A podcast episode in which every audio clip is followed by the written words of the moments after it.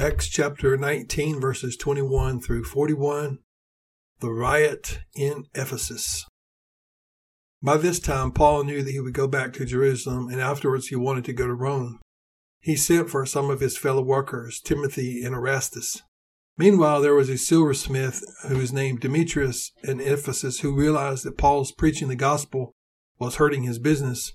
These silversmiths made shrines for the false god Diana. Demetrius organized a protest against Paul and his fellow workers who preached the gospel. As a result, a mob formed and there was confusion everywhere.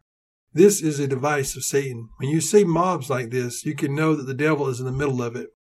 Anywhere people are in the streets rioting and protesting, you can be sure the devil's not far off.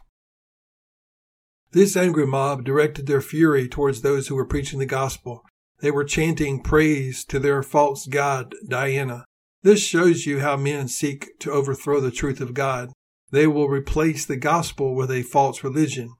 You see this clearly in modern America with this movement to create a false religion of social justice. People are building a social religion out of racism and other lies and delusions of the devil. Ultimately, all protests and riots are not what they appear. These people appear to be promoting Diana, but the real spirit behind them was seeking to destroy Paul and his fellow co-workers. The evil spirit was trying to stop the proclamation of the gospel in Ephesus.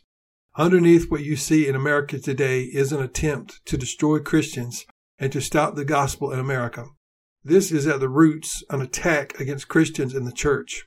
Don't be deceived by what you see on the surface. The true spirit behind anarchy and rebellion is always an attack against God and God's people. Paul wanted to preach the gospel to these people, but his friends stopped him from risking his life. He probably would have been killed by that mob. Paul's attitude, however, shows us the true attitude of Christians. They want to proclaim the truth and tell people about Jesus. The true answer for the world and society is not protest, but it is proclamation of the gospel of Jesus Christ. Christ died for our sins, he was buried, and he rose again on the third day. Everyone who calls upon the name of the Lord Jesus will be saved.